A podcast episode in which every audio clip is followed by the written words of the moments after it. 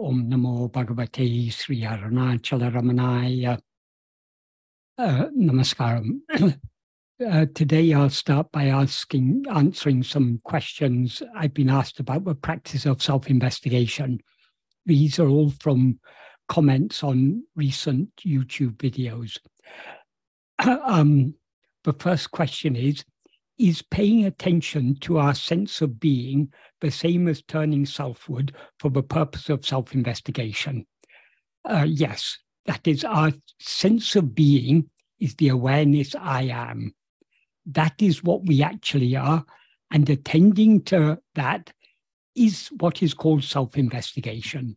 Self investigation is nothing but fixing our attention on ourselves as Bhagavan makes clear in the 16th paragraph of Nāṉ Ār, where he says, um, uh, Sadakalamum uh, manate atma kutan atma vicharam endrupaya.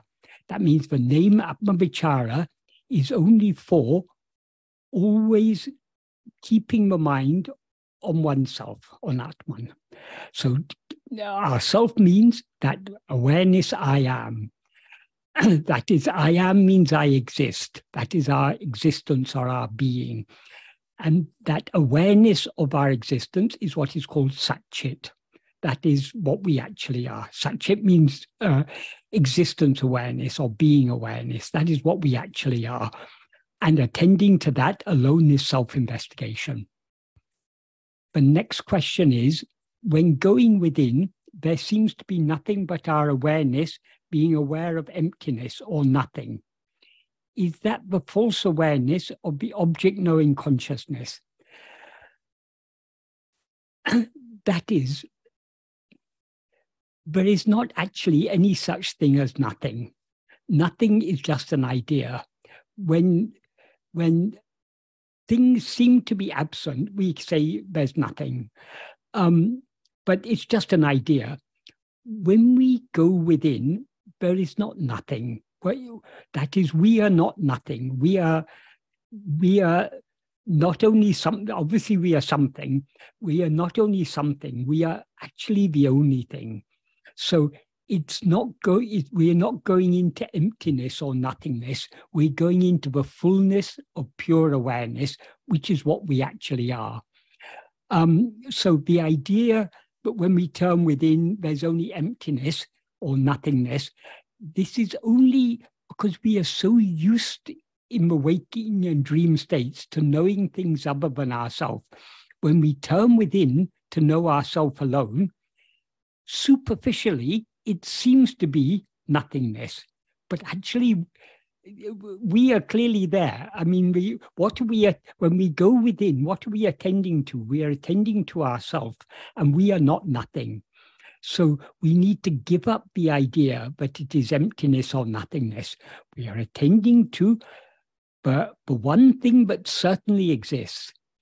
That is all other things that we're aware of seem to exist, but according to Bhagavan, do not actually exist. Just because something seems to exist, it doesn't mean it actually exists. It's just an appearance. Everything other than ourself is an appearance. But the one thing that must definitely exist is ourself. Because if we didn't exist, we couldn't be aware.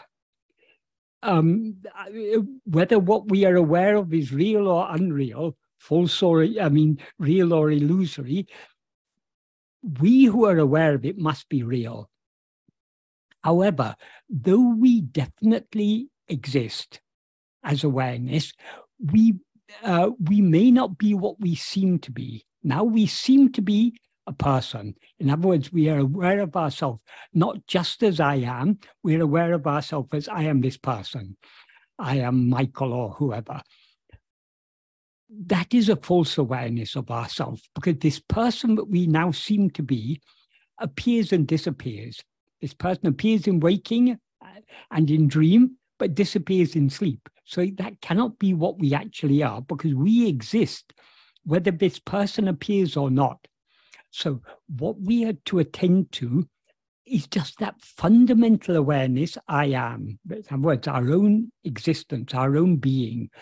And that is not nothingness. That is the fullness of of that is all there is, and that is the fullness of, of pure awareness, fullness of pure being. Um, so the, the quite that question was: Is that false awareness of the object knowing consciousness? No, knowing. If we think if we think we are knowing nothing, that is a false awareness. But if we if we shake the idea of this is nothingness and attend to what is actually there, namely ourself, that is not false awareness, that is the true awareness. Um, and my next question is, or is that the true awareness I am? Yes, it is the true awareness I am, provided we don't superimpose upon it false ideas such as emptiness or nothingness. What we are to attend to is what actually exists, what is actually the, the one thing that actually exists, namely ourself. Um, and then the next question is when going within selfward, are we supposed to be scrutinizing what we find as we go within and stay there for a while? Or are we supposed to just relax and just be there? That is, if we are going selfward, we will not find anything other than ourselves. If we find anything other than ourselves, then our attention is diverted away from ourselves towards something else. So we are then not going within, we're going out again. So our aim is just to be aware of ourselves. And beyond being aware of ourselves, there's nothing but that is required. That's all that is.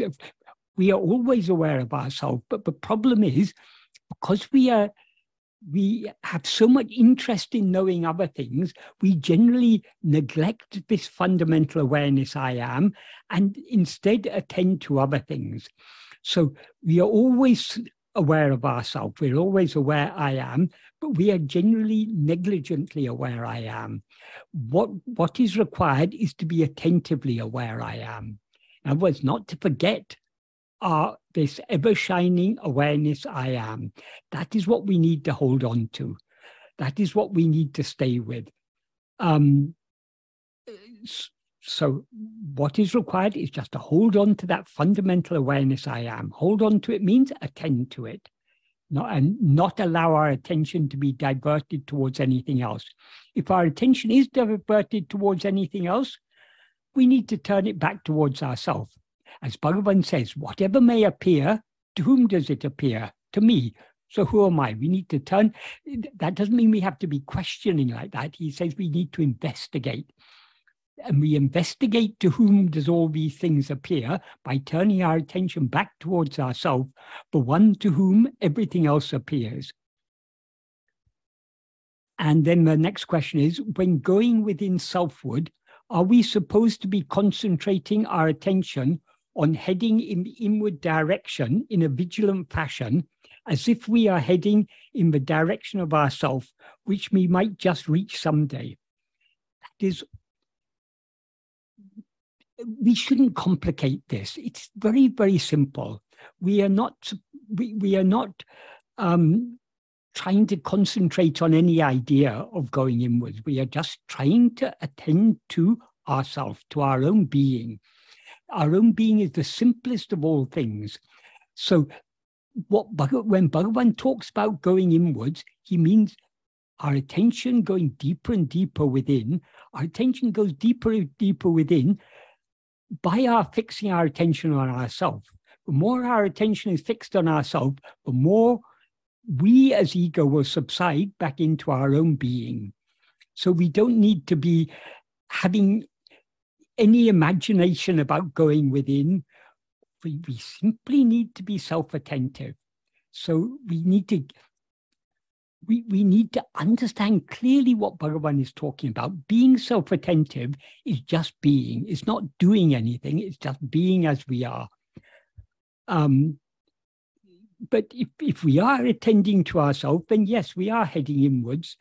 Um, and obviously, vigilance is required. We need to vigilantly attend to ourselves because otherwise, if we're not vigilant, our attention quickly gets diverted away towards other things. Because it's the nature of ego or mind to go outwards, to grasp other things. So we need to be vigilant. We need to vigilantly hold on to ourselves in order to avoid uh, allowing our attention be, to be diverted towards anything else. Um, and uh, yes, we are heading in, but to the extent to which we're attending to ourselves, we are heading in the direction of ourselves, yes. Heading in the direction of ourselves means we're subsiding back within. Um, and we, it ends with which we might reach someday. All, we need not be concerned about where we're going to reach. All we need to attend to is ourselves. If we attend to ourselves, to the extent to which we attend to ourselves, we will subside. If we attend to ourselves sufficiently cleanly, then we will reach ourselves, so to speak. Of course, reach ourselves doesn't we? It's not that ourself is ever away from.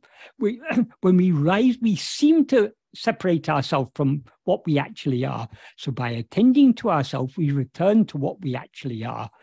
But it's only metaphorically we talk about reaching or returning. It's not literally, because we we we've never actually gone anywhere. We just seem to have gone somewhere by rising as ego. By turning our attention back towards ourselves, we subside back within. And eventually we will merge back into the into ourself, the source from which we've risen. And then, then the same person goes on, you talk about going within and then holding on to the awareness I am. But how do we get to the I am?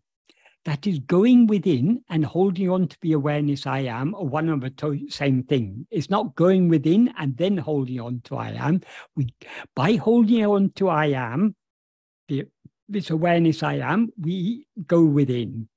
Um, that is to the extent to which we attend to our own being, to that extent do we subside into our being. Um, but how do we get to the I am? We don't have to get to the I am. That is the one thing we always know is our own existence, our own being. We're always aware I am.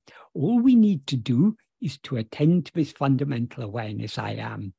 It's not a matter of getting there, it's a matter of just simply attending to what is ever existing and shining, namely ourselves. Do we have to go through the object knowing awareness first, i.e., the one that is aware of nothing except being aware? That is true awareness, pure awareness, is aware of nothing other than itself. But it's aware of yes, we can say aware of nothing except being aware. Um, but it's better to, it's simpler, clearer to say aware of nothing except itself. That is, we as pure awareness know nothing other than ourselves.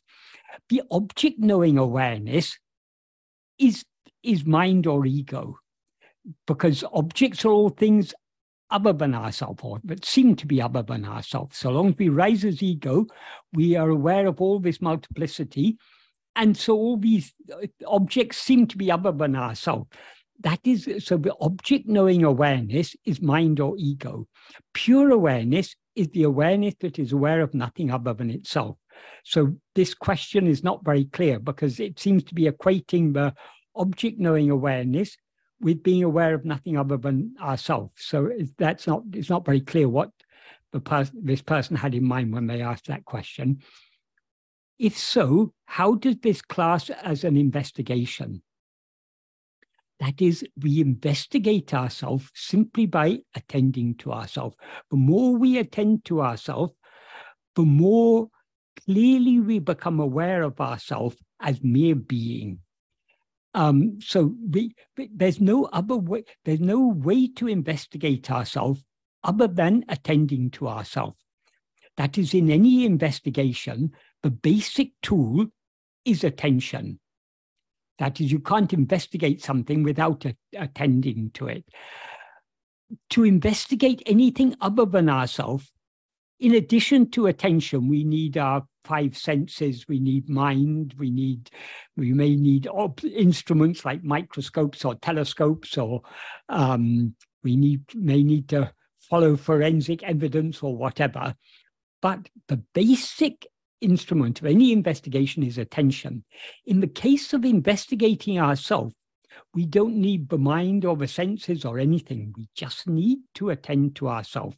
Being self attentive alone is self investigation. As Bhagavan implied when he said, the, the, the, sentence I quoted earlier from Nāṉ Ār, um, the name Atmavichara is only for keeping the mind, always keeping the mind on oneself. It's as simple as that. Um, uh, this takes me back to my previous question. Is paying attention to the sense of being what is meant by self attention? Yes. That, that is that sense of being that aware is, is the awareness I am, which is what we actually are. So attending to this awareness I am is what is meant by self-attention. If so, how is this method classed as an investigation? Well, I've answered that. Um, so that's the one set of questions asked by one person. In fact, it was asked in a, a series of comments. Um, uh, so I hope I've answered those questions adequately. There are a couple of other people who asked similar questions, so I'll just deal with these and then I'll answer any other questions that people may uh, want to ask. Um, the next one, um, someone wrote, Sir, please answer me. If we think of Ramana, it refers to Bhagavan. We already have some knowledge about it.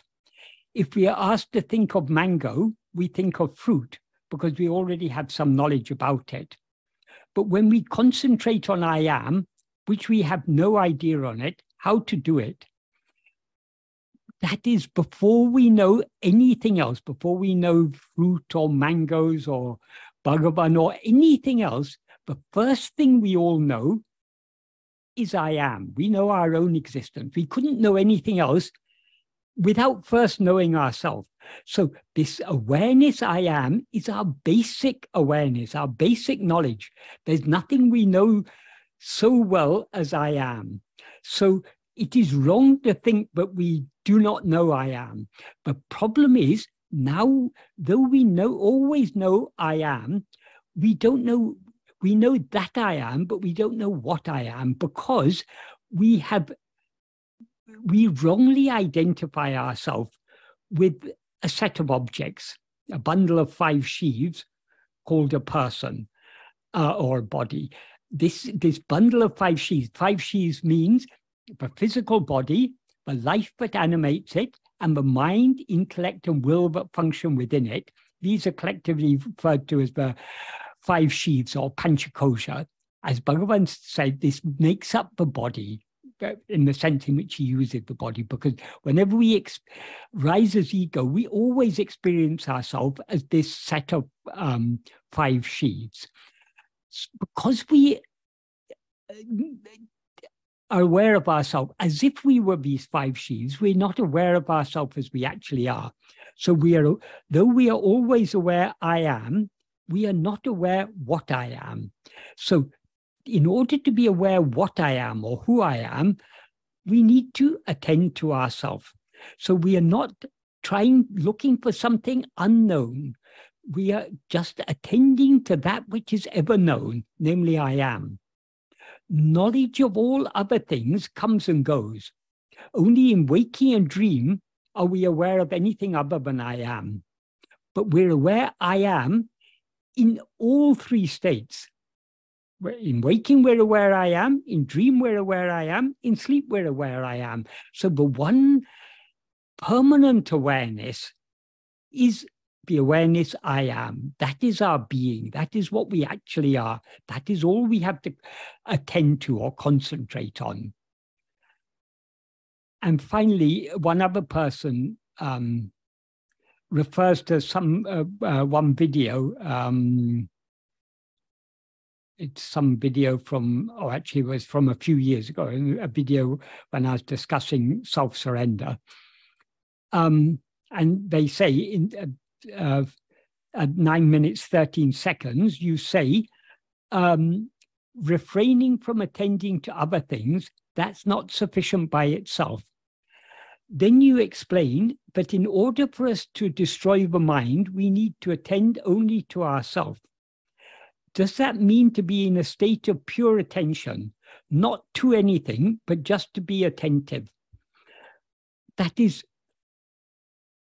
there's no such thing as a state of pure attention. We, attention is we, we, we cannot attend without attending to something. Generally, we attend to things other than ourselves.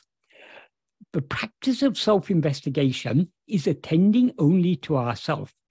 So it's it's not just being attentive it's being attentive to what actually exists namely ourself um, and then they go to say but to be in a state of full attention means giving attention not only to myself but also everything around me. We never can give we, we can never give our attention to everything. Attention is the selective use of our awareness. That is when we rise as ego so many things are, uh, exist within the field of our awareness, but we can't be equally aware of everything. So we have this power of focusing our awareness on one thing or one set of things to the exclusion of other things. For instance, now we are sitting in a room, we've got four walls around us. We're aware this room is here, these objects, these tables and things, but our attention is not on these things. Our attention is on what we are, the subject we are discussing. So, like this, attention, we, we're always attending to something. We can't attend to everything simultaneously. So, attention is a selective use of our awareness, focusing our awareness on one thing or one set of things in preference to other things.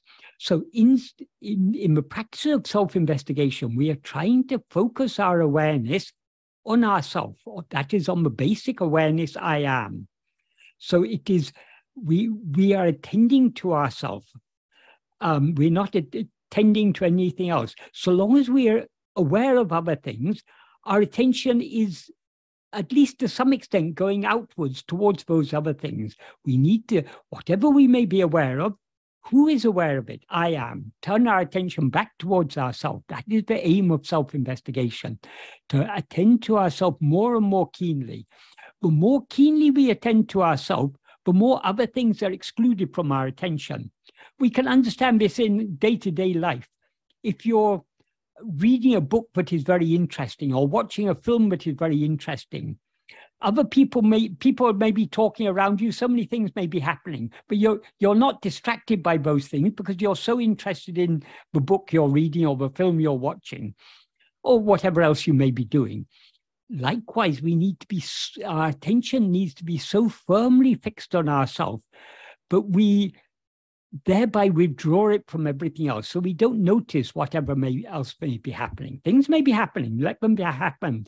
But our only concern is to attend to not what is happening, but what is, namely our own being. That is the practice of self-investigation.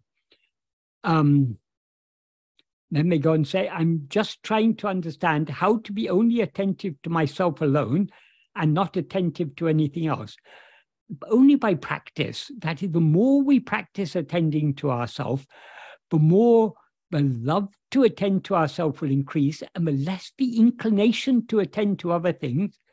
Um, I mean, the more inclination to attend to other things will decrease. So it is only by patient and persistent practice. Because the nature of the mind is to go outwards, when we try to hold on to self attentiveness, we will frequently be our attention will be frequently diverted away from ourselves towards other things. The only way to overcome that is by patient and persistent practice. The more we practice turning our attention back to ourselves and trying to hold on to that self attentiveness, the more um, the, the more we we we gain the, the strength to hold on to self attentiveness to the exclusion of all else. This is what Bhagavan says in the sixth paragraph of no, no. When he he describes whatever may appear, to whom does it appear? We need to turn our attention back to ourselves.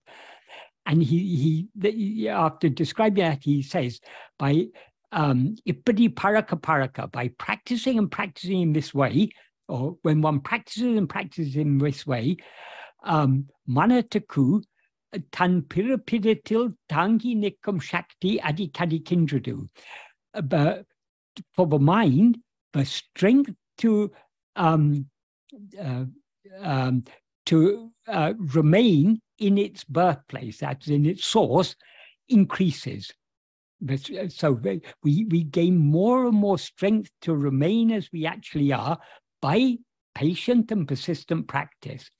However many times our attention is diverted away from ourselves, we need to bring it back to ourselves. Having brought it back to ourselves, we need to try to hold on to ourselves. When it gets diverted away again, we bring it back to ourselves again. This is the practice. And this is the only way to, um, to gain the strength not to be distracted by other things. That strength is the strength of love. Um, oh, and there's one other set of questions I'll answer now and then um, leave it for everyone else, uh, anyone to ask any question they want. Someone asked, on the question of how to turn within, let me just say I have found great guidance in the instructions from Michael Langford via his awareness watching awareness instruction. You can find it in book form or on YouTube. Michael James himself said it could be very well benefit many people. It would be great if Michael James could talk about this approach also. I've seen him comment on it in his blog. Yes, awareness watching awareness is one way of describing the practice of self investigation, but it's not the most direct way of describing it. Um, when we talk about awareness, we need to, whatever we are, that, that is all that we know is awareness of things. That is, if I know, if I'm if I'm looking at this light, I'm aware of the light. So there's the awareness of the light. So whatever whatever phenomena appear, what we are experiencing is awareness of those phenomena. So we we need to distinguish awareness of objects from the fundamental awareness that knows all objects, namely ourselves. Uh, awareness that knows all objects is ego. More fundamental than ego is ego is the adjunct conflated awareness, I am this body. So the two defining characteristics of ego, as ego, firstly, we know ourselves as I am this body. And secondly, we consequently know other things. So being aware of ourselves as I am this body or being aware of anything else, that is the nature of ego. But the awareness that we actually are is the pure awareness I am. That is not awareness of anything, it is just awareness I am. So, this is the awareness that we need to attend to. And what needs to attend to it? That is the mind that is usually going outwards, needs to attend to its fundamental awareness I am. This can be described as awareness watching awareness, but this is an instruct. If it's described in this way, it can easily give room for. Um, I mean, it can easily be misunderstood because people, um, when generally when people talk about awareness, most people think about awareness of things other than themselves. For example, people generally people believe, but in sleep we're not aware of anything. So there's no awareness in sleep. It is true in sleep, we are not aware of anything. In other words, we're not aware of any phenomena. But what remains in sleep is that fundamental awareness I am. So there is never a moment when we are not aware. We seem to be not aware in sleep only because we take awareness to mean awareness of things other than ourselves. So when when when there's such a, a, a prevalent misunderstanding of what is meant by awareness to talk to describe self-investigation just as awareness watching awareness can easily be misunderstood that's why Bhagavan, Bhagavan did sometimes describe it in those terms. He said you need to be just aware of awareness, but the awareness he, if we understand him correctly, the awareness he's talking about is the awareness I am. So being aware of that awareness I am is or rather being attentively aware of that awareness I am, because we are always aware I am, but most of the time we neglect or overlook this fundamental awareness I am because we're more interested in being aware of other things. So, awareness watching awareness is not a, a wrong description but it's a description that needs to be understood correctly because words can words can very easily be misunderstood. So Bhagavan, um, that is, no words can adequately describe what it means to be self-attentive. But Bhagavan gave, but all that Bhagavan taught us is pointers towards that. So um, awareness, watching awareness, yes, that's also a pointer, not necessarily the best pointer, but many people find it helpful. But that's all it is.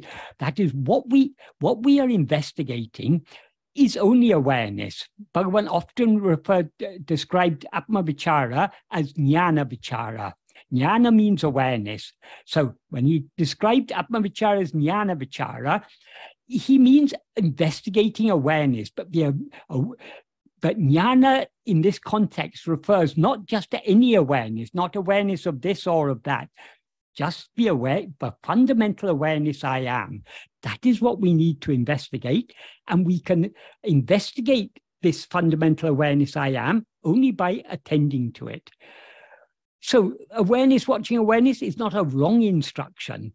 It, it, it may be helpful for some people, but it's uh, it needs to be un- like any like any um, pointer it needs to be understood correctly. Michael langford's understanding is often very questionable. Many things he says show that he's um, he he doesn't have a very deep understanding of bhagavan's teachings. Um, for example, in one of his old web pages, I remember he describes about different circles of um, something.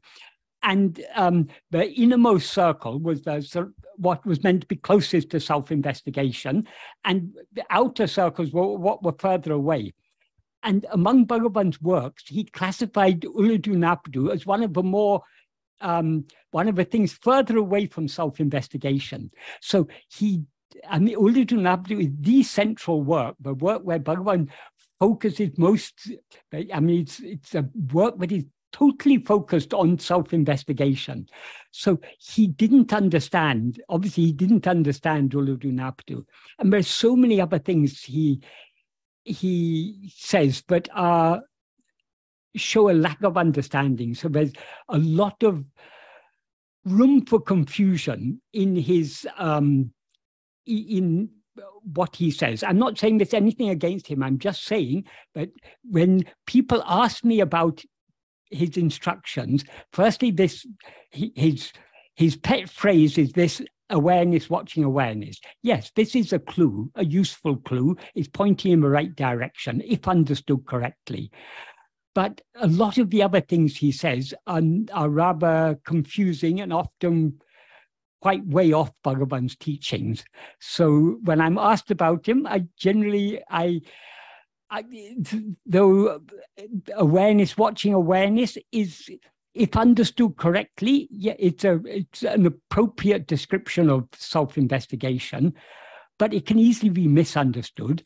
And many of the other things he said show that he has not really understood Bhagavan's teaching very deeply whereas Bhagavan describes self-investigation, it gives us so many pointers towards self-investigation.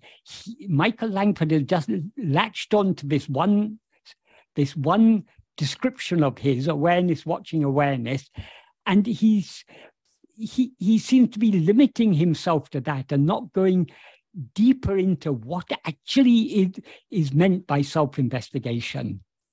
Um, so I think his understanding is very limited, I would say.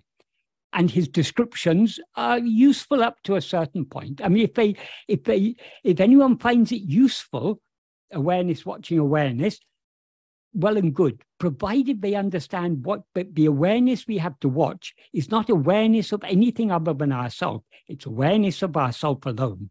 In other words, we have to attend to ourselves. So self attentiveness is the simplest way of describing this practice. Um, so if if anyone has any um, uh, any further questions, um, I mean, any questions either on this subject or any other questions? Um, the first question is from Titi. You'd like to ask a question? Uh, I have a question about um, um, my, my, my connection is, is not so good. Uh, do you hear me? Yes, I hear you clearly. Um, yes, I, I spent a, a, period in a, in a Buddhist monastery, and uh, they speak about this uh, uh pure awareness as a witness who observe uh, everything. For example, uh, this pure awareness, they speak about this, this pure awareness that observe I, I have a body, I have a and there is a body and uh, there is a pain and I, I i am not this body pain or mind. I am uh, i am this pure i am this witness who observe this. And uh, the the practice is to detach to detach of this uh, body mind uh, as pure awareness and for me was was not clear this kind of uh, because they speak about this this pure awareness uh, doesn't discriminate but in a, in, a, in in the same time uh, it observe uh, the the the world the body the mind. Okay. If it is if we are aware of the body or mind that is not pure awareness pure awareness means just awareness, awareness devoid of content, devoid of objects. So long as we are aware of objects, the aware, the that which is aware of objects, of the body, of the mind, of um, thoughts, feelings, the world, perceptions, and so on, that is ego or mind. That is not pure awareness. That is the adjunct conflated awareness. That is, we're aware of things other than ourselves only when we rise as ego and are consequently aware of ourselves as I am this body. So that is not the state of pure awareness. The state of pure awareness is the state in which we're aware of nothing other than ourselves. Awareness watching awareness, if you want to put it that way, as Michael Langford likes to call it. But that is, we are aware of nothing other than our own being the, the fundamental awareness, the real awareness, the pure awareness is just the awareness I am. That is not awareness of any objects. That is just pure awareness. Because uh, awareness always, we cannot be aware without being aware, but we are aware. So awareness of our existence is, is intrinsic to um, awareness. So just being aware implies being aware I am. So pure awareness is just that awareness I am. So long as we're aware of anything other than ourselves, we may, by, by observing other things, by these practice of mindfulness, as, as they nowadays they tend to call this, mindfulness simply means attentiveness. But what is generally called as mindfulness meditation is attending to the body or the sensations in the body or what's going on around. It's attending to anything other than oneself.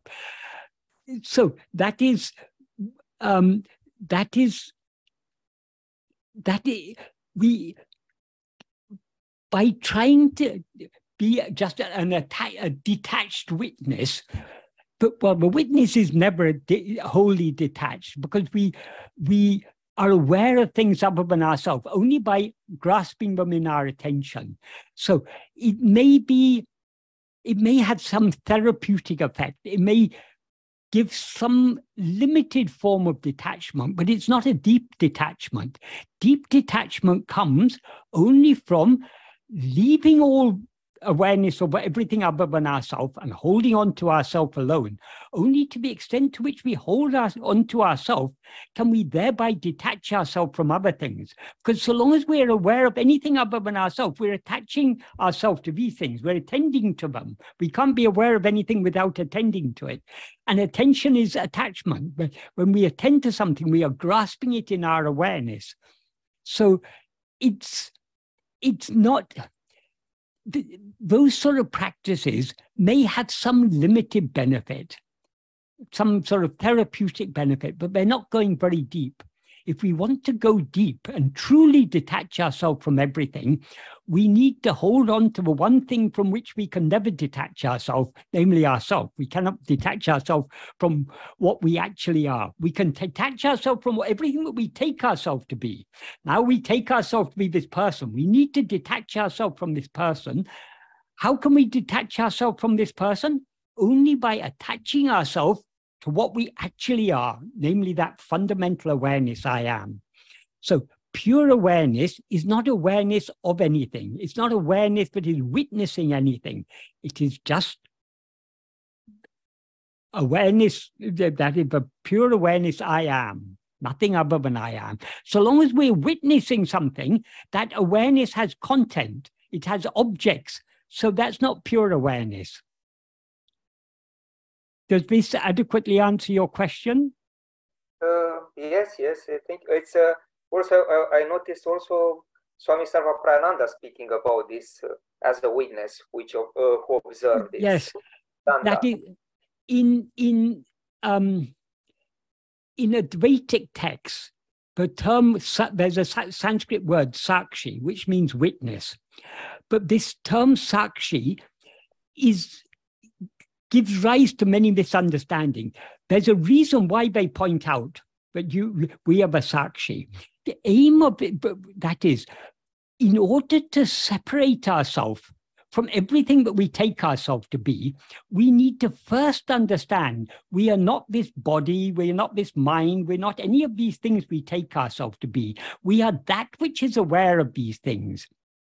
That, that's the first step. We first need to separate the the uh, this is what is called drik drisya viveka. We are separating the seer from the seen, the knower from the known, the object, the experiencer from what is experienced. So, in order to, to, to start on this path of self investigation, we first need to distinguish ourselves as the knower from everything that we know when we recognize that we are the knower, then we what we have to attend to is only to the knower. So when we are told that we are the witness, that doesn't mean that we should be witnessing other things. That means we should investigate who am I the witness? Who, who am I who knows all these other things? So the the the purpose of this uh, term witness is firstly that's widely misunderstood even, even among very learned Advaitins. And secondly, as Bhagavan pointed out, the term sakshi is actually sakshi or witness is actually used in two different senses. If sakshi is used in the sense of the knower, that which is aware of other things, that sakshi is only ego. It's only as ego that we're aware of anything other than ourselves. However, the same term sakshi is often uh, Brahman is described as um, Jiva Sakshi, the witness of the Jiva, or Sarva Sakshi. Bhagavan said, in that context, when Brahman is described or our real nature is described as the witness, there he said, Sakshi means uh, Sannidhi. Sannidhi is presence. That is, it's only in the presence of Brahman but they, the jiva arises, but everything else arises. So Brahman is the witness in the sense that everything is happening in its presence, not in the sense that Brahman is knowing all these things. Brahman is just pure awareness. It doesn't know anything other than itself. But all these things arise in the view, arise in the presence of Brahman. But in whose view do they arise? Only in the view of ourself as ego. So it's the, the witness in the sense of the knower of other things is ego. But witness in the sense of the presence in which everything appears and disappears is Brahman, is our real nature, what we actually are. So the the the the, the the practical significance of this term sakshi is not understood by, by the majority of classical Advaitins. That is, the, the point is missed. The reason it is said that we have a sakshi is for us to distinguish ourselves as the knower, the witness, from everything that we know. Having distinguished ourselves, then what do we have to investigate? Do we have to continue witnessing? No, we're, we are witnessing all the time. We, we need to recognize that we are not that is all this is a dream. In this dream, we take ourselves to be a person in this dream. So we seem to be involved in this dream. All the problems of life and everything are, are coming to us because we identify ourselves with one of the creatures in this dream. So we need to separate ourselves from what we take ourselves to be by rec- first we need to recognize no, we are not this person we take ourselves to be. We are that which knows this person and knows everything else. So we first have to recognize the distinction between the witness or the subject, the knower, from everything that is known. As I say, this is what is called Drik Drisya Viveka, distinguishing the, the knower from the known having distinguished the knower from the known, we then need to keep our attention fixed on the knower, namely ourselves. So, what do we need to witness? We need to witness for witness, witness ourselves. By turning our attention back towards ourselves, that is, when ego, instead of attending to other things, when it turns its attention back on itself, it thereby subsides and it merges back into the pure awareness that it actually is. That pure awareness is the is what is metaphorically described as sarvasakshi, the witness of everything, because it, it is that in the presence of which everything appears and disappears. But in the view of, in whose view does everything appear and disappear? Only in the view of ego. So if ego turns its attention back to its itself, it thereby merges back into its source, and then what remains is the one only without a second. That is what we actually are. So there's so many good clues given in Advaita texts, but they are because the majority of people don't understand what is the practice, what is the correct Advaita Abhyasa, the practice of Advaita, they misinterpret these clues or give some sort of interpretation of their own the Advaita Abhyasa, the correct practice of Advaita, can be only one thing. That is, Advaita means one only without a second. So what what practice can what practice involves one only without a second? Only self-attentiveness. If we're attending to anything other than ourselves, there are two things there. But we as the one who is attending and what we are attending to. So that is that is duality. To, to go beyond duality, we need to separate ourselves from all this appearance of otherness by attending only to ourselves. In self attentiveness, there are no two things there.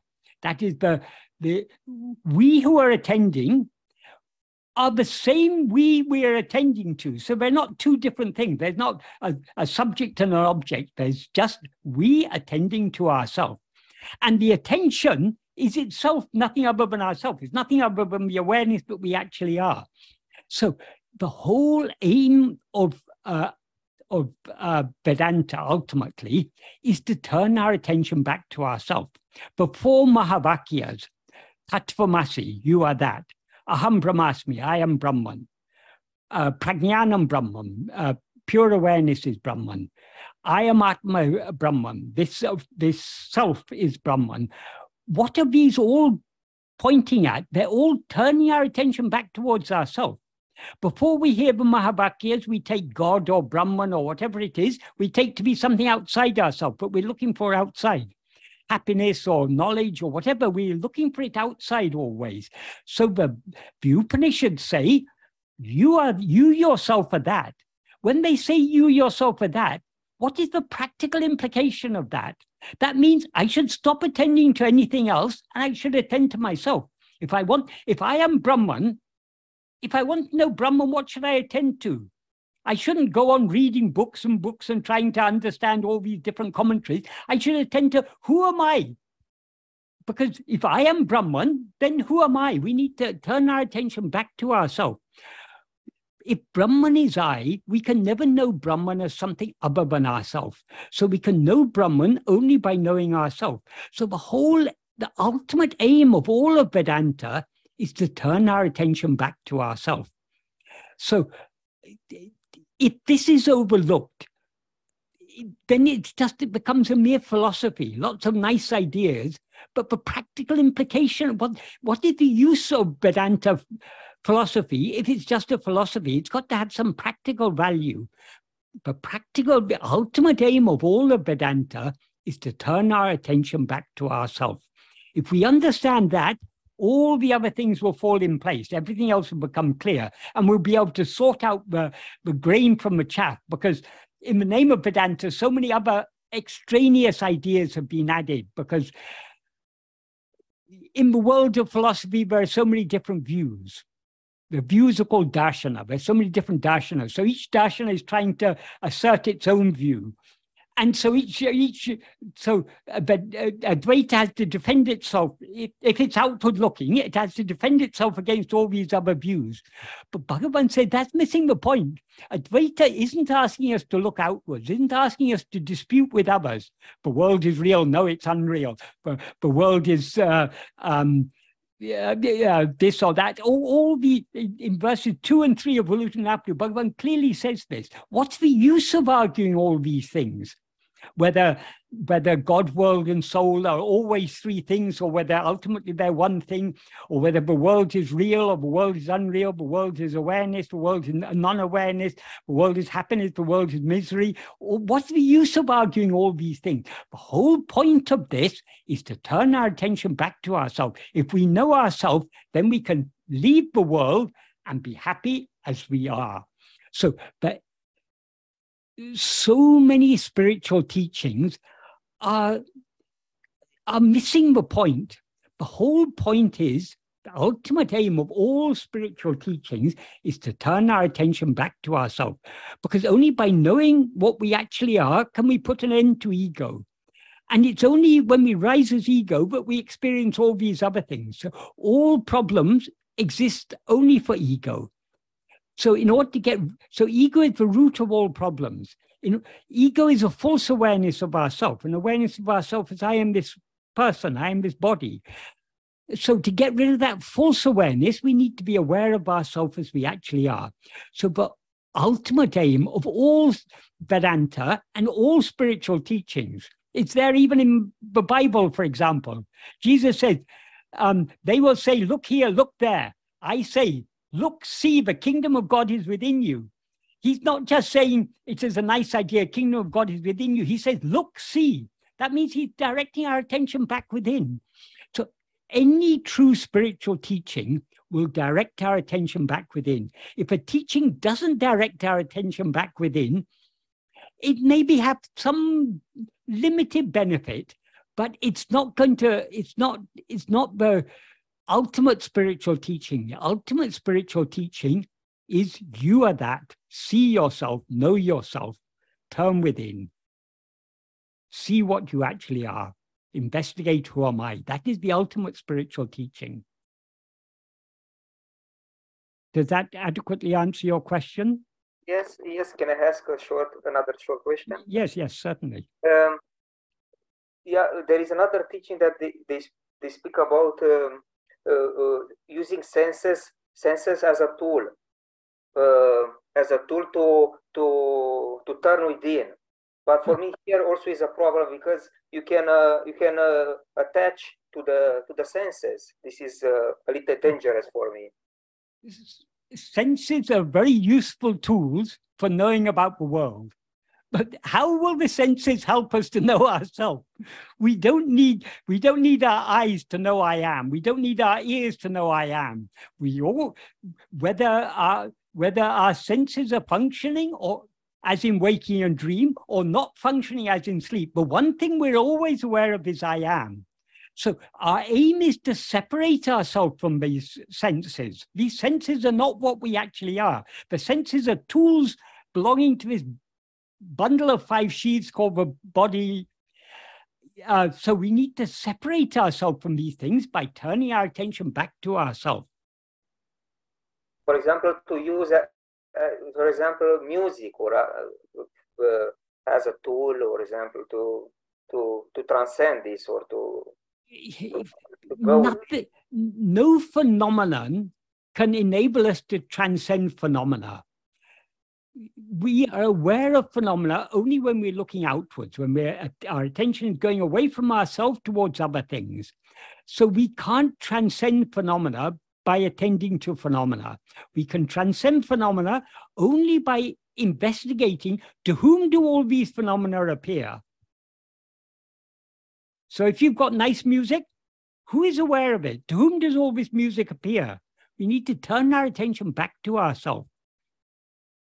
So there are so many different levels of spiritual teaching to suit people of different levels of um, of spiritual maturity. But ultimately, the ultimate spiritual teaching is to turn is to turn within and see ourselves as we actually are. And for that, we don't need any senses. We don't need any sense objects. We need only to hold on to ourselves. We don't need anything other than ourselves. How can anything other than ourselves enable us to know ourselves? Okay, Bhagavan's teachings are useful, but why are Bhagavan's teachings useful? Because they turn our attention back towards ourselves. So Bhagavan's teachings are useful to the extent, I mean, we can make use of Bhagavan's teachings to the extent to which we turn our attention back within. If we don't turn our attention back within, Bhagavan's teachings can't do anything for us. Bhagavan's just asking us to, if you want to be happy, investigate yourself, know who you are, turn within. He's given us good advice. It's up to us whether we follow that advice or not.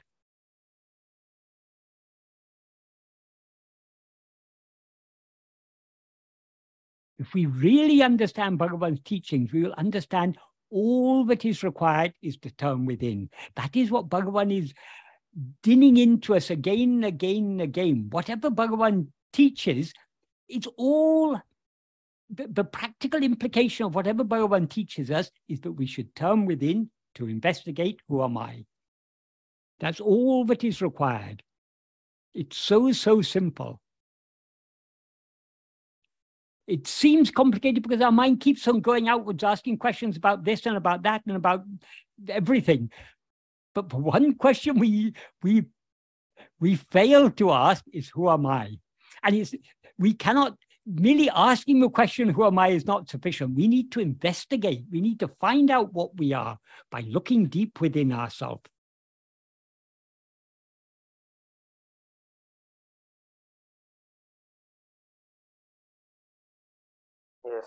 Thank you. Okay. Uh, Michael, uh, there's a question uh, which somebody would like to ask anonymously. Anon? Right. Hello. Hi, Michael. Hi. Thank Hi. you for your time. Sorry, I just didn't want to um, put my name because it's recorded. That's all. No, no Um, problem. yeah. And um, I've had your reply by email. So thank you very much. Um, so, um, mine is actually, I don't know if it's a question or, or comment, or I just want to you to know, uh, to say your thoughts about this. So basically, after me listening to these talks and um, the teachings of Bhagavan, so I've come to a conclusion. So if you are, um, so my conclusion is like whatever you do, you think or say, then that is ego. So isn't that right? So everything that you do is all because of ego. So if you Yeah. if your ego is kind of destroyed, then you be not doing anything. this is what I'm kind of concluding from these um, Yeah. understanding. Um, but then at the same time, without ego, then we cannot function in this world. So what we have to do stuff, we have to think, stay. So we, we have to function. Um, so we can't do without the ego. So the only thing we can do then is to surrender. Is that correct? And then when we are not doing anything, we are just contemplating or going looking inside and seeing who we are. Is that correct? Um, that's one thing. And then there's Can, I, another can I just ask a question? What is Yeah. it that we have to surrender? Ah, so what everything, our thoughts, or I don't know, whatever happens, You whatever don't- we do. Don't Uh-huh. you don't have to surrender thoughts or anything. There's one Uh. thing you have to surrender. is the ego. If you surrender ego, you've surrendered everything. Yes, Ah. as part of a practice, we also try to give up our desires, our attachments, our likes, dislikes, and everything. But the Yeah. surrender, ultimately, we cannot surrender completely without surrendering ourself. Ourself means Yeah. ego. So the whole, whether we call it self-investigation or self-surrender, the aim is to give up ego. Yeah, but then how do you function?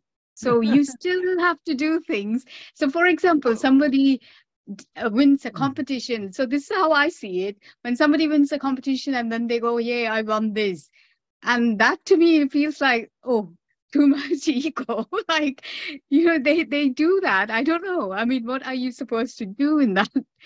Um, that's like a simple example, but okay. Can I ask Yeah. another question? Why Okay. do you why do you want to function in this world? Otherwise you'll be just sit- okay i can understand if you are just just thinking and realizing who you are this is what i'm saying then you would have nothing to think nothing to do you would just be Yeah, So- yes. yeah Isn't, isn't that a very nice state? that is but how do you sit there like that Sitting is a doing. Bhagavan Yeah. didn't ask you to sit there. okay but what do you what is it that i yeah. That is, but doer, as you said at the beginning, the doer of all actions is ego. The thinker, the speaker, the doer is ego. Hmm. All the the entire world appears in whose view?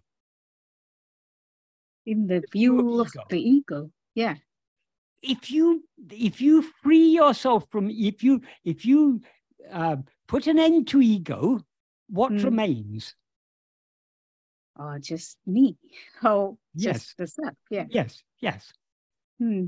then there's no world to function in the Oh. world seems to exist only when we rise as ego Uh, okay and when we rise that. as ego we seem to be a part of this world we seem to be this little person in this big world and this big world is giving so many problems to us Okay, but that is only so you will not see the world in that sense only if you are like blended with the we see the world one. only when we take ourselves to be a body. We can see this very clearly. In waking and dream, what's our we experience Yeah. ourselves as I am this body. Yeah, In sleep, we don't experience ourselves as I am this body. There's no world. So Yeah, but- whenever we experience ourselves as I am this body, there seems to be a world. When we don't experience ourselves as I am this body, there's no world.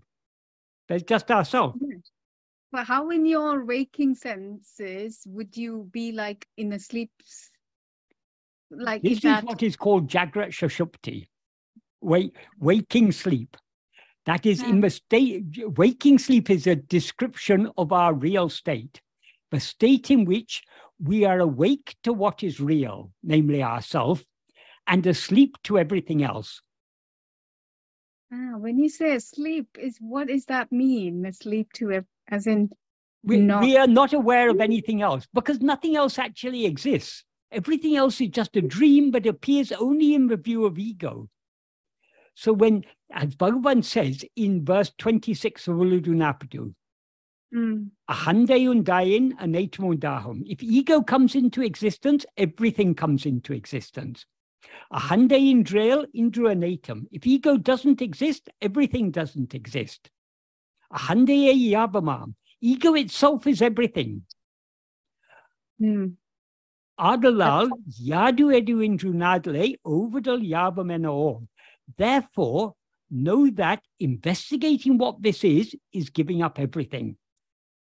So, what does he mean by that? Why does he say if ego comes into existence, everything comes into existence? For the simple reason that everything exists only in the view of ego. So, so when ego doesn't exist, everything doesn't exist.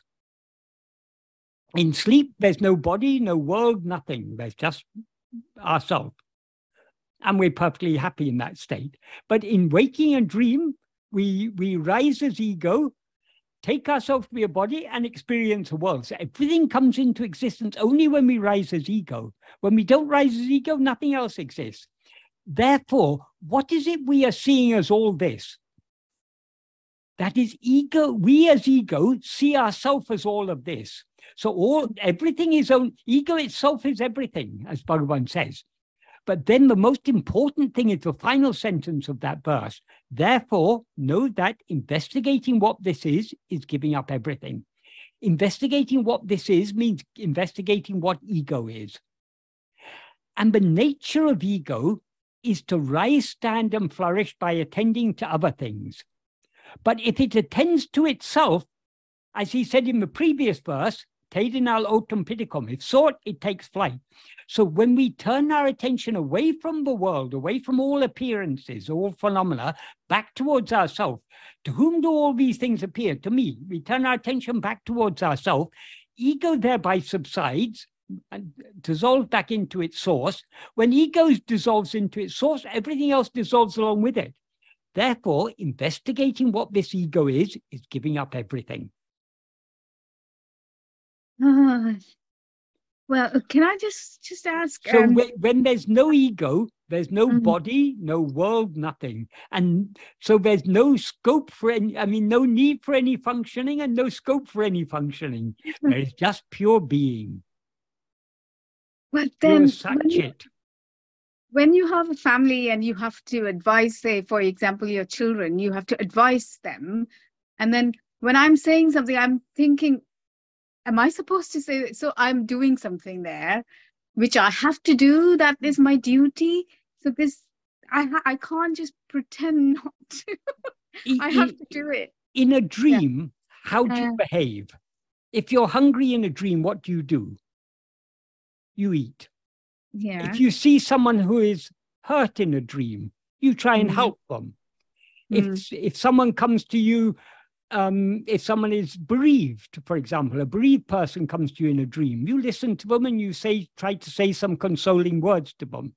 It's Mm. natural in a dream to behave appropriately in the dream, but the one who is behaving in the dream is themselves is a part of that dream. That is the, who is behaving in the dream, the person we take ourselves to be. Of course, when you have when you're a mother with children, you have to advise your children appropriately. This is all that that is so long as we take ourselves to be a person, we have to behave in an appropriate manner in this world. But the aim of self-investigation or self-surrender is to separate ourselves from the person we seem to be. So, but this person should continue behaving in an appropriate manner. As a mother, so, so long as you take yourself to be a person, you're a mother, you've got a daughter, you have to advise your daughter appropriately. That's the, there's no wrong with that. The problem is, the problem is not you're giving advice to your daughter. The problem is you're taking yourself to be the mother who is giving advice to the daughter. The mother is a body. Why do you identify yourself with this body? Of course, the the the, the mother, the, the body that is a mother has to advise the daughter appropriately. But our aim in self in this practice of self investigation and self surrender is to separate ourselves from the person we seem to be. So it's not to change our outward behavior. We should continue behaving in this world. Mm. as we would as we would anyway behave in this world. When we say we should continue, that means we as this person should continue. But our real task is not to identify ourselves with this person and thereby act appropriately in this world. Our aim is to separate ourselves from this person. So, what is to happen will happen according to prarabdha. How we should behave in this world, this body and mind will be made to act appropriately. All Bhagavan asks us to do is to hold on to ourselves and thereby surrender this ego. Okay, Let so every- let everything go on as it's meant to go on. We have to detach ourselves from this. Okay, so what I have to do, I just do, and then not get attached to that. What, what the is that- person you yeah. take yourself to be Uh-huh. has to Uh-huh. do, that Yeah. person has to do what they have Do. to do. Hmm. The problem is you take yourself to be that person. That is where we go wrong. But that's in the thought, in the mind. So if I think, oh, I'm not that person, it's It, It's you a- cannot separate yourself from by thinking I'm not this person because who is thinking? It the person is thinking. oh my god. I. Michael, think I am not Michael. That is missing the point. Hmm. Who am I? We need to turn our attention back within. Let Michael do what Michael has to do. What I have to do is to hold on to I am. So we need to turn our attention back. We that is the way to separate ourselves from the person we take ourselves to be. That is what we actually are, is only the fundamental awareness I am. But we've now attached ourselves to this person. And because we've attached ourselves to this person, we have so many problems. We we have uh, we have parents, we have husband, wife, children, siblings, friends, um, all sorts of problems we have in the world. This is because we take ourselves to be this person. So all Bhagavan is asking us to do is to question who am I, to find out what we actually are. Question who am I means not just asking the question. Question who am I means investigating who am I. So we need to find out what we actually are. Only by finding out what we actually are can we separate ourselves from what we now seem to be. So outwardly, the life will continue as it will continue anyway. It's all going on according to Prarabdha. We need not be too concerned about it. Our only concern should be turning within and thereby surrendering ourselves to Bhagavan. Okay, Okay. thank you, Mike. Oh, can I just quickly? I mean, this Yes, could be a yes. stupid question, but this is just disturbing me. So, um, because I used to be a Christian and then I became an atheist, and I used to listen to Richard Dawkins a lot, Yeah. and I was I was almost convinced that anybody who is religious is deluded. this was my thought, and now I am. I can't believe I am like now following Bhagavan, and I'm Yeah. I'm surprised, and I just sometimes Bhagavan's wonder, path is not a religion. yeah, but uh, This is the ultimate science.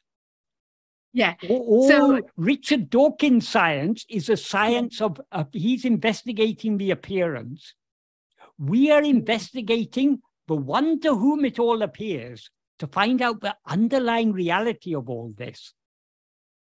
yeah, but there is a a bit of God and you know that kind of thing, which comes into this where because you are still ego in that sense, you still Yeah, have that. yeah. So I'm just sometimes thinking if if I am deluded. so I just I mean it just comes to my mind that question.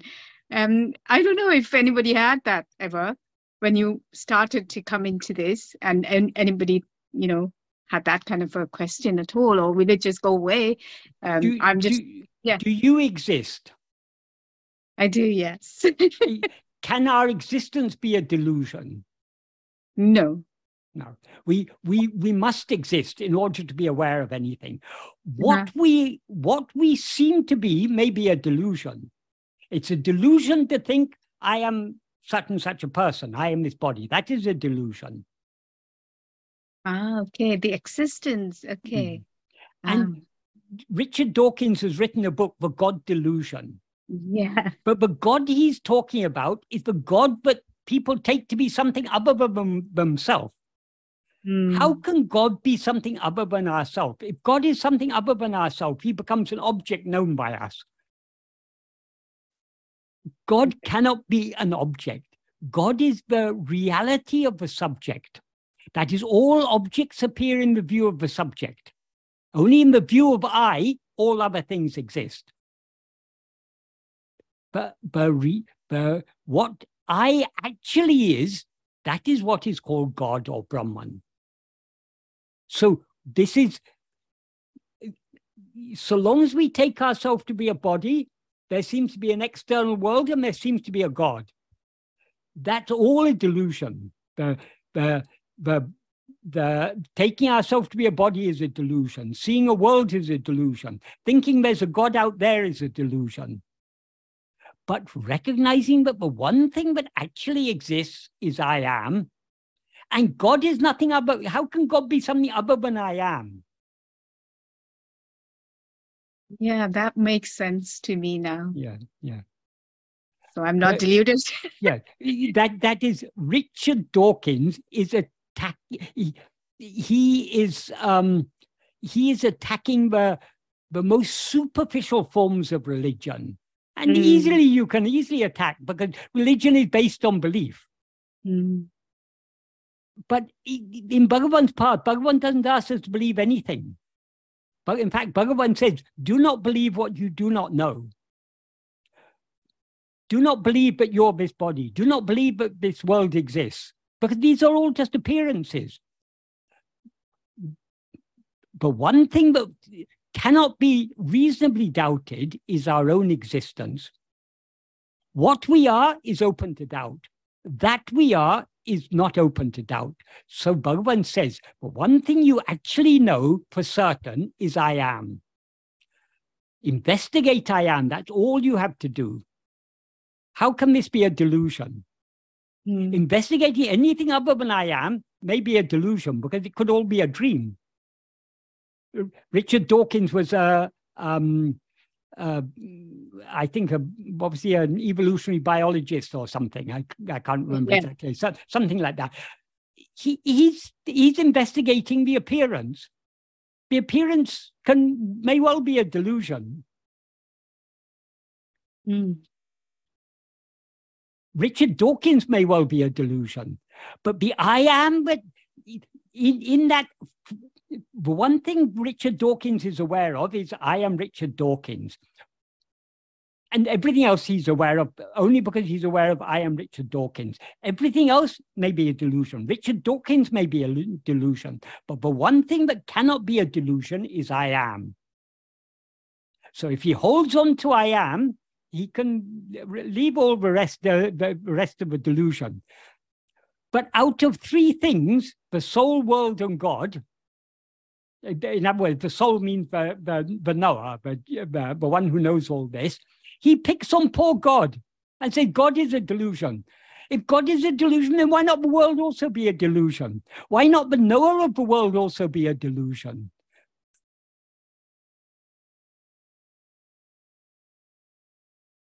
But one thing that cannot be a delusion is I am. Our own exist. We must exist. Everything we know could be an illusion. But whether it's real or illusory, we must exist in order to be aware of it. We may not be what we take ourselves to be, but we certainly exist.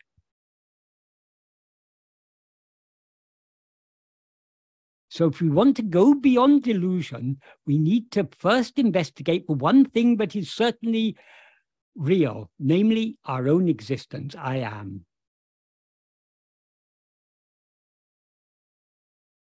Okay, so when I'm in so thinking who I am, and then I'm going to, in my mind, it is just existence is what I am.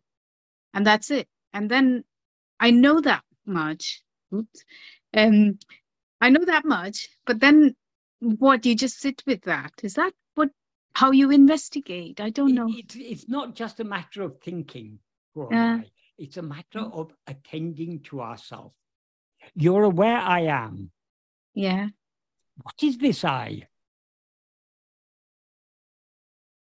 Just existence, isn't it? Yeah, but don't give an answer in words. The words are not what you are. You're not the word existence. Right. What does the what do the when you say I am? What does I am refer to? It refers to your own existence. So attend to your own existence. Investigate your own existence. Okay. Even when we talk of existence, we often think of the existence of other things. But the one thing, other things seem to exist. But the one thing that definitely exists is I am. So that is the, the, the one certain existence. So investigate that one certain existence. In other words, the existence of yourself, your own being. And you can investigate only by attending to it. So it's not a matter of thinking, who am I? It's a matter of investigating, who am I? Looking at yourself to see who am I. Words cannot adequately, the words are all pointers. Whatever words we use, it they're inadequate, but we need to understand what it is that Bhagavan is pointing at. He's pointing our attention back at ourselves. You yourself are that, know yourself.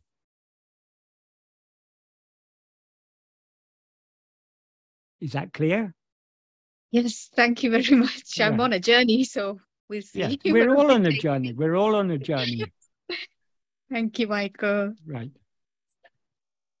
Uh, Michael, there are about seven or eight questions. Yes, okay. Um, the next one is uh, Does the regular practice of Atma Vichara, uh, sorry, does the regular practice of Atma Vichara also have an effect on the mind? Does it become more peaceful and quiet even in moments when we are not engaged in the practice of self investigation?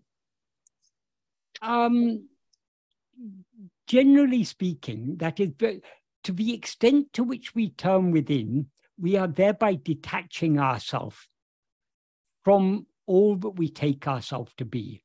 So, but when we are looking outwards, life goes on as usual. All the all the same problems of life, uh, the ups and downs and everything, all will go on.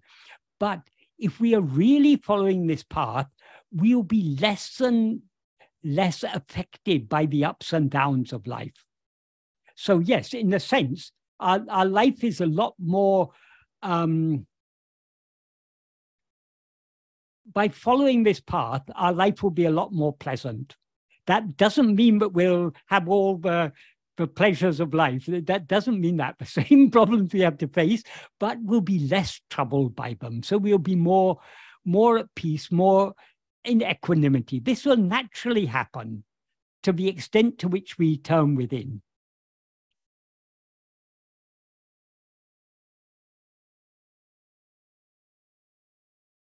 The problem is, the more we turn within, the more we resist turning within. So we keep on jumping outwards. So all the problems we exist, but we experience in life, they're all caused by our strong inclination to go outwards. In other words, our Vishaya vasanas, our liking to attend to these Vishayas. All problems are Vishayas. Why should we attend to them? Why not attend just to ourselves? But being very foolish, we keep on attending to these problems. We keep on attending to this world, but it's a source of so many problems.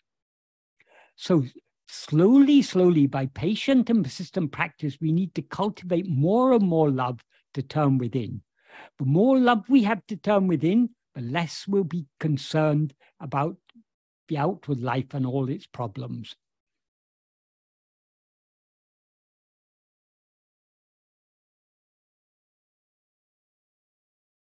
I hope that adequately answers that question.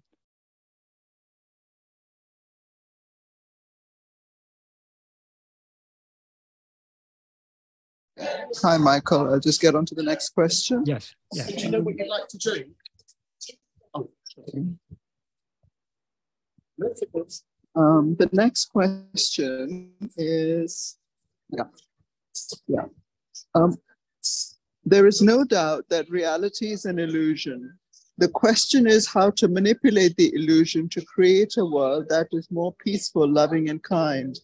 Indeed, is it even worth it as it is an illusion? the very wording of the sentence um, indicates a confusion. If reality is an illusion, means what? How can reality be an illusion? If it's an illusion, it's not reality. If it's reality, it's not an illusion. The problem is this we have got into the habit of because this is how what everyone because people take the world to be real they refer to the world as reality the world is not reality the world is a mere appearance the world is an illusion so what is reality means what is real what is real is only i am everything else is a mere appearance because i am is the only thing that is constant the one thing that exists and shines in waking, in dream, and in sleep is I am. Everything else appears and disappears only in waking and dream. In sleep, nothing other than I am exists or shines. So uh, we first need to understand when we say reality is an illusion, that means what we are taking to be reality is actually an illusion. We however much we we try and manipulate this appearance, we cannot change it. What is that is, as Bhagavan said, what is destined to be experienced will be experienced. What eh, in the note he wrote for his mother, he put it very, very clearly. What is never to happen will not happen in spite of any amount of effort. What is to happen will not stop in spite of any amount of obstruction. Iduve tinnam, this is certain. So let us not try and manipulate the appearance. The appearance is as it is. Let it be as it is. But problem doesn't lie in the appearance. The problem lies in that we've identified ourselves as a small part of this appearance. We take ourselves to be a, body, which is a part of this appearance, part of this illusion. If we want to be free of the troubles of life, the only way is not to manipulate this life, but only to separate ourselves from the person we seem to be. See, there are people in this world now, people who have not just billions of dollars, hundreds of billions of dollars. So they can manipulate things in so many ways because the money gives them power. But are they happy? No, they're not happy. That money doesn't buy happiness. Having power, people who gain political power, they've got so much power over others, but are they happy? No. So trying to manipulate the appearance is, is foolishness. Let the appearance be as it is. We can't change it. The, the, the world is full of, it's always been full of um, uh, birth, death, disease, old age, wars, famines, uh, pandemics, diseases, cancers, heart attacks, all these things. This is all this is part of the nature of embodied existence. So let us not try and think that we can find happiness by changing these things. If we seek happiness by trying to change the outward appearance, we will be disappointed. If we want to find the real source of happiness, we can find it only in ourselves. So let us not try and change the appearance. Let us try and find out the reality of the one to whom it all appears. That is Bhagavan's way. Is that a clear answer to whoever asked that question?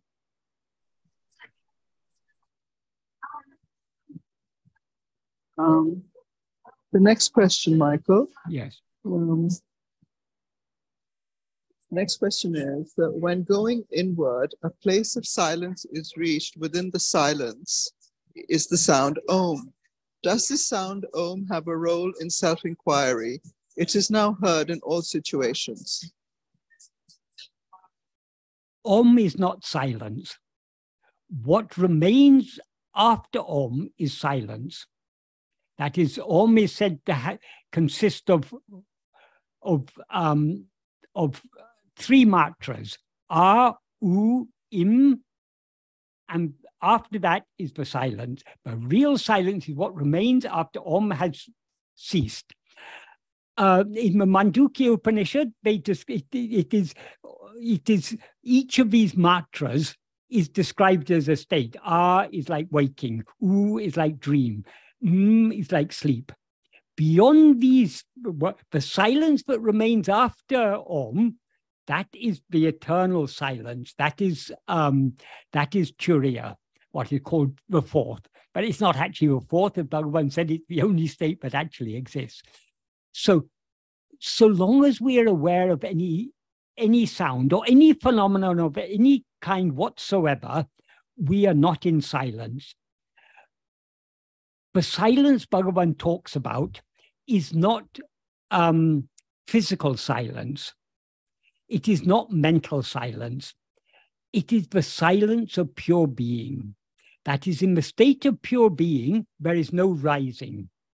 The state devoid of any rising is the true state of silence. The first rising is the rising of ourself as ego. From ego, everything else rises. So we can return to silence only by turning our attention back within and thereby subsiding back into the source from which we rose. The source from which we rose is silence. So only when we dissolve in our own reality, in the pure awareness I am, do we experience the true silence that we actually are, the eternal silence. All other forms of silence, they come and they go. Physical silence is disturbed by noise. Mental silence is disturbed by mental, agita- mental agitation, mental activity. But the silence of pure being is not disturbed by anything. So we need to, Om is a pointer towards that but it is not, uh, what it points at is silence. But Om itself is not silence, it's a sound. It's a sound that leads us back to silence, we can say. But Bhagavan said, of all the names of God, the first name of God is I am. He also said, I am is the elder brother, Om is the younger brother. Om is also pointing in the same direction, but less direct, but in a less direct manner. But one thing we always know, long before we know I am, no, long before we know Om, we know I am. We know our not the words I am, we know what the words I am refer to, namely our own existence. That is what we need to investigate. That is the true import of the word Om.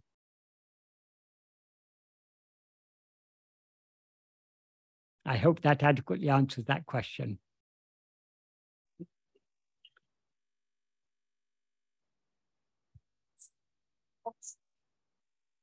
The next question is, would you say that subtle or causal body evolution must reach a certain level of maturity prior to the pursuit of self-knowledge?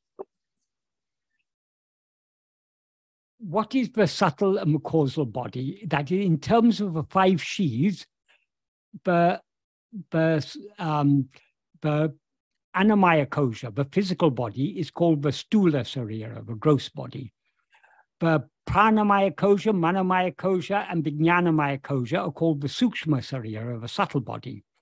And the anandamaya kosha is called the karana sarira. The Anandamaya Kosha or Karana Sarira is what is otherwise called Chittam, the will. It consists of vasanas. It is the that chittam that needs to be purified. That's why they t- we talk about chitta suddhi, purification of the chittam. The impurities in the chittam are the vishaya vasanas. We can we can uh, so those to the extent that the Vishaya vasanas are strong, the mind is impure, the chitta or the will is impure. So we need to weaken the Vishaya vasanas. How can we weaken the Vishaya vasanas? The most effective way to do so is by self investigation. because vasanas are strong only to the extent to which we allow ourselves to be swayed by them. The more we allow ourselves to be swayed by any vasana, the stronger that vasana becomes. Vasana means the inclination, the volitional inclination. So by clinging to self-attentiveness, we are not allowing ourselves to be swayed by any Vishaya vasanas. So to the extent to which we cling to self-attentiveness, we are thereby weakening the Vishaya vasanas and strengthening the Sat vasana. The Sat vasana is the, is the, is what will purify all the impure, that, that is, Sat vasana is pure. It's not an impurity, and it will cleanse the mind of all its impurities, all its Vishaya vasanas. So we need to persevere in this practice of self-investigation to the extent to which the chittam, the anandamaya kosha, karana sarira is uh, purified, then in a sense we can say the whole mind, but the manas and buddhi are also purified. But that's um, it, our aim that is what we need to what needs to be purified is the chittam, but that's where the impurities lie. The reason it is called the karana sarira is the vasanas, the vishaya vasanas, are the cause. Karana sarira means causal body. They, they are the cause for the appearance of all phenomena. That is, Bhagavan said, the, the, all vishayas, all phenomena, the seeds that give rise to the appearance of all phenomena it are the Vishaya vasanas. So the vasanas are the seeds that give rise to the appearance of everything. So the appearance of all the other um, four sheaths, they're all an expansion of the vasanas that reside in this um, in the subtlest of all the sheaths, the Karana Sarira. But even the Karana Sarira, it's a Sarira, it's a body, it's not what we actually are. So, who is the I that identifies itself as I am this bundle of five sheaves? That is ego. So long as ego has strong Vishaya, ego is not the Karana Sarira. Ego is that which takes the Karana Sarira and all the other sheaves to be I. So, but the vasanas that reside in or the vasanas that constitute the Karana Sarira are whose vasanas? their ego's vasanas. So, so long as ego has strong vasanas, it will be constantly going outwards. So, by the practice of self investigation and self surrender, we gradually weaken the Vishaya vasanas. And only when the vasanas are weakened to a sufficient extent will we be willing to turn within and so thereby surrender ourselves completely. So, yes, the purification of uh, the karana sarira, the, the, the, the bundle of vasanas, that is necessary. That is that's what the spiritual path is all about. It's all about purifying the karana sarira. Only when the karana sarira, the vasanas, are purified to a great extent, that is when the, the, the Vishaya vasanas lose their strength, will the ego uh, gain the love to turn within, the willingness to turn within and surrender itself. And the ultimate aim is therefore the destruction of ego. And ego can be destroyed only by turning within. And ego can turn within only if it has great love to turn within. That's why Bhagavan often said, Bhakti is the mother of jnana. Bhakti is nothing but that love to turn within and to be as we actually are. Because turning within and being as we actually are is giving ourselves wholly to God. That is surrender. So that is the highest bhakti.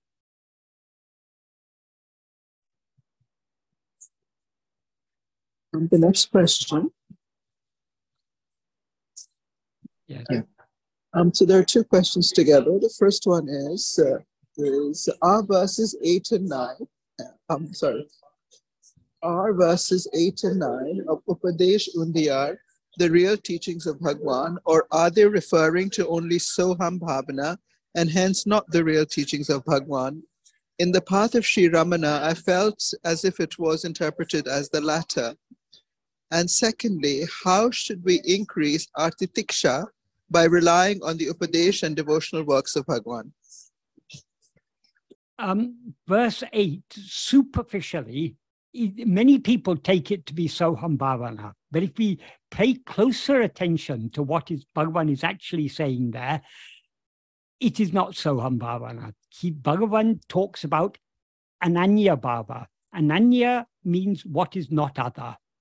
So he says, rather than Anya Bhava, rather than meditating on what is other, meditating on what is not other. Not other means not other than oneself. With the understanding that he is I. So if we if we understand that God is I and therefore meditate on nothing other than I, that is Ananya Bhava.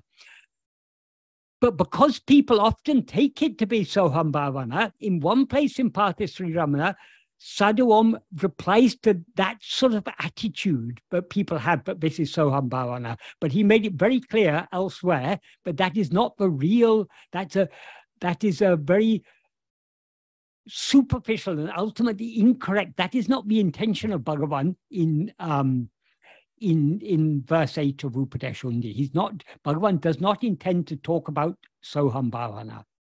Because Soham Bhavana, the Soham, the idea, he is I, that's a thought. Thoughts are something anya. So, so long as we are meditating on a thought, he is I, we're meditating on something other than ourselves. So that is not what Bhagavan means there. And in the next verse, verse 9, he says, by the strength of Bhavana, sorry, by the strength of Bhava, The Bhava he's referring to there is the Ananya Bhava. Ananya Bhava means meditating on what is not other. In other words, meditating on ourself alone. So Ananya Bhava actually is self-investigation. That is the real meaning of that. And Sadhu made that clear in many places. But in that particular place, because Path of Sri Ramana, he didn't sit down to write Path of Sri Ramana as a book. People asked many questions, and he answered the questions according to their, according to the questions that were asked. So there are things said in the Path of Sri Ramana at different levels. So when he talks as if it, uh, that verse was talking about Soham Bhavana, it is because the person who was asking him that question was going on that assumption. But as I say, in verse 9, he says, by the strength of Bhava, in other words, by the strength of uh, Ananya Bhava or self attentiveness, being in Sat Bhava, being in the state of being, which is Bhavana Tita, which, is, which transcends Bhavana, mental activity, that is Parabhakti Tattva. So that is the state of just being as we actually are. By thinking he is I, we cannot come to the state of Sat state of just being.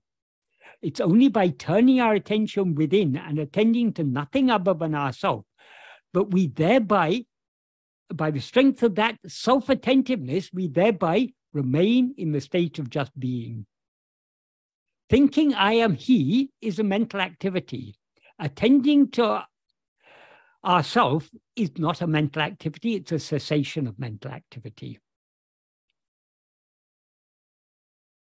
I know many people get confused about that uh, that um, that particular portion of Path of Sri Ramana. I also remember questioning Sadhu Om about that, and he said, "No, that is not the correct meaning of a verse, but that's how most people take the verse." So he was in that. It was answering people who are uh, someone who was viewing it in that way, but he he he gave that explanation. But trouble is, the more people ask questions, the more we the more explanations have to be given. The more explanations are given, the more room they give for more questions to arise. So most questions are leading us away from ourselves. So but many people who come to Bhagavan, they ask questions about so many things, everything except about who am I. Um, or even if they talk about who am I, they're still talking about other things. Um, they, they, they're not coming to what is the real crux of the question or crux of what, what who am I means. It means we need to turn within to see what we actually are. So when we when we ask questions we we first we need to think very deeply about Bhagavan's teachings, try and understand for ourselves. And then the questions we ask will be useful questions. If we're still floating on the surface, the questions will be superficial questions, and then lots of explanations have to be given. This is why big, big books are written, because people ask so many questions. Ultimately, big books are not necessary. All that is necessary is a few small, useful works like Ulladu Narpadu Nāṉ Ār, uh, Aksharam, like such works deal with the very heart of the matter. So that is what we should focus on. But even such works, people will read their own meaning into it. Like people read, uh, take that verse 8 of, it's very clear actually, but what Bhagavan is talking about in verse 8 of Upadesha Undiyar is very clear, but it is not Soham Bhavana. But people still insist, no, no, in Sanskrit, Bhagavan said, Soham itya so. So it must be Soham. Just because the word Soham is there, they're missing the, why Bhagavan says Soham. It, it means he's talking about the why we meditation on ourselves alone? Because up to the previous verse he was talking about meditation on god. So but in this verse he's saying rather than meditating on god as something other than ourselves meditating on god as not other than ourselves with the understanding that he is i is best among all. So it's it's a wrong interpretation to take it as uh, Soham Bhavana, but many people insist on taking it like that. So answers have to be given accordingly. I hope that adequately answered that question. The next question. Yeah, the next question is that in many scriptures, like the Ashtavakra Gita, there are descriptions of virtues that are present in a realized sage, like indifference to pleasure and pain, desirelessness, contentment, which is untouched by pleasant or unpleasant, undisturbed peace and happiness, courage, confidence, etc. Um, are such divine virtues the result of self effort, or are they a gift from God? Because such virtues seem to be out of human reach. It is not so easy to be detached from pleasure and especially pain when this is intense. Does self inquiry awaken these virtues? Um, firstly, um, when if Ashtavakra Gita describes the virtues of the jnani, that is an explanation given from the given for those who take the jnani to be a person. But Bhagavan has made it clear Vijnani is not a person. Though Vijnani appears in human form, for example, Bhagavan, he appears in human form. In our view, he seems to be a person like us.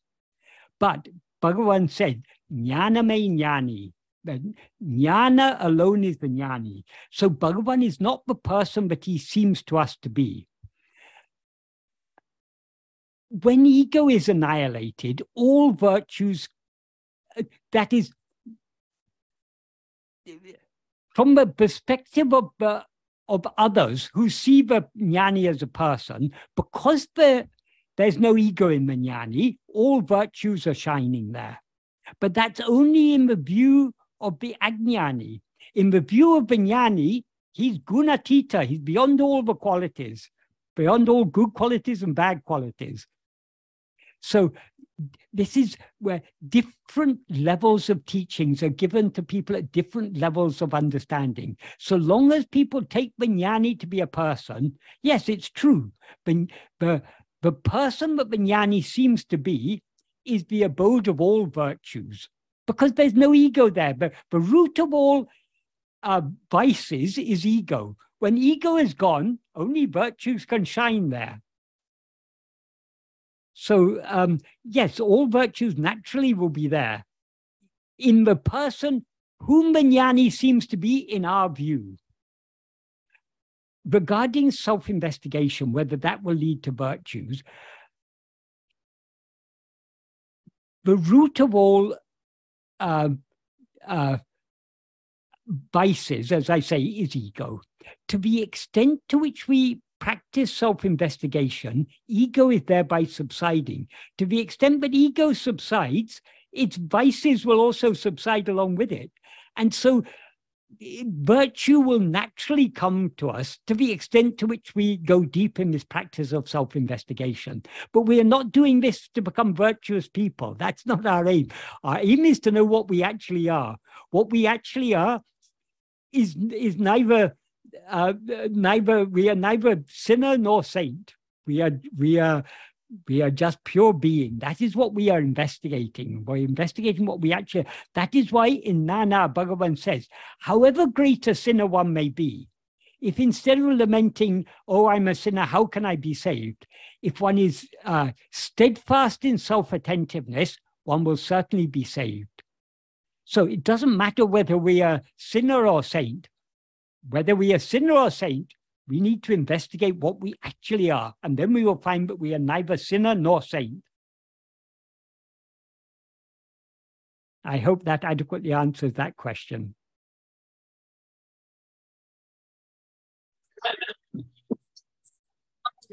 Yeah. Next question. Yeah. The next question is What is Maya's role in self inquiry? Is it Maya that gives rise to ego, or is it just a cloud over the real awareness? When ego is destroyed, is Maya destroyed too, or are they one and the same? E- they are one and the same. Simple answer. Ego itself is Maya. So long as we are, our attention is turned outwards, we are caught up in Maya. By turning our attention back within, Maya also known as ego, subsides and merges back into its source. There, there's no Maya other than ego. Bhagavan says that very clearly in um, in Vichara Sangraham, in the um, in, in the first um, subsection of the first section of Vichara Sangraham, Bhagavan says, uh, wait a second, I'll just get it. Um, uh, Ipadi dehate kuritu uh, avar, avar, ab, avantaramai uh, nan endru erum bodame. Uh, that is the, the awareness that rises as I, being intermediate and uh, pointing towards the body, that means taking the body to be itself, is called, uh, is what is called tat bodham. Tat means uh, eagerness, ahankaram, ego, avidya, um, that is ignorance, maya, um, uh, malam, impurity, um, jiva, palavidamai, it's described in so many ways. So what he's saying here is that ego itself is Maya. Maya, avidya, whatever you want to call it, it's all nothing but ego. Get rid of ego and you get rid of everything. So, what is the role of Maya in self investigation? Maya is nothing but ego. So, ego is the problem. But the way to ego can surrender itself only by turning its attention back within. So the Maya needs to be turned back. Maya in the form of ego needs to turn back on itself to see who am I. So you know we can say Maya is the problem being dealt with in, by self-investigation. Maya is what is investigating, and Maya is what is, is destroyed by self-investigation. Because Maya is nothing but ego, which is the root of all problems. And the only solution to ego is for ego to turn within to see what it actually is. Because what it actually is is just Satchit. When, it, when ego sees itself as Satchit, it ceases to be ego and remains as Satchit, which is what we always actually are. I hope that answered that question adequately.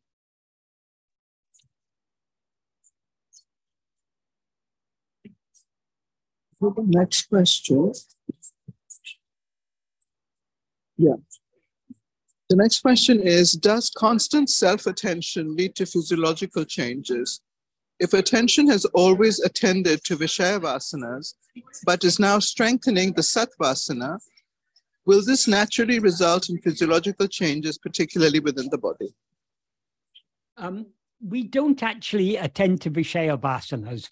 We attend to Vishayas under the sway of the Vishaya. Vasanas are the inclinations. Um, the, the body is as it is. It, how the, the condition of the body is according to prarabdha. There's nothing that we can do to change the, the, the prarabdha. So whatever con the condition of the body may be, that is determined by prarabdha. Self-investigation, in self-investigation, we are separating ourselves from this body. So whether the body is, whatever the physiological condition of the body doesn't matter. Who am I? This, who, that is what is my own reality. Now we identify ourselves with this body, but what is the reality of ourselves? The reality of ourselves is just I am. So we hold on to I am and thereby let go of this body. So um, if any physiological changes come about, that is according to prarabdha may seem to be caused by self-investigation. I suppose it's possible it could seem so, but it's actually, it's determined by prarabdha. Whatever is experienced by the outward term mind is according to prarabdha. But Bhagavan said, prarabdha affects only the outward term mind, so it can never stop us from turning within. So our aim should be just to turn within. Let's not worry about the body or the world or physiological changes or whatever. Our only concern should be to know who am I and to be what we, thereby to be what we actually are.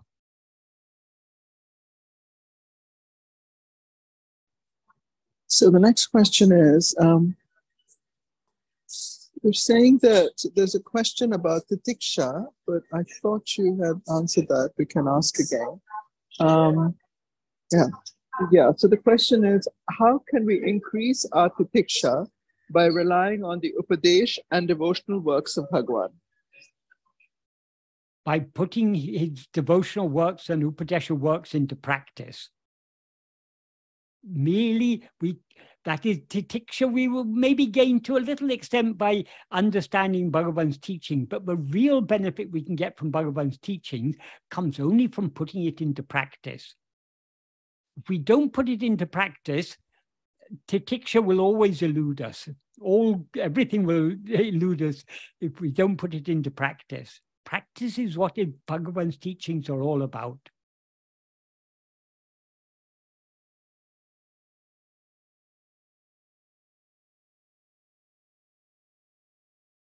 Titiksha means forbearance. We will forbear everything to the extent to which we detach ourselves from everything. And we can detach ourselves from all other things only by attaching ourselves to our own being, holding on to our own being, being self attentive.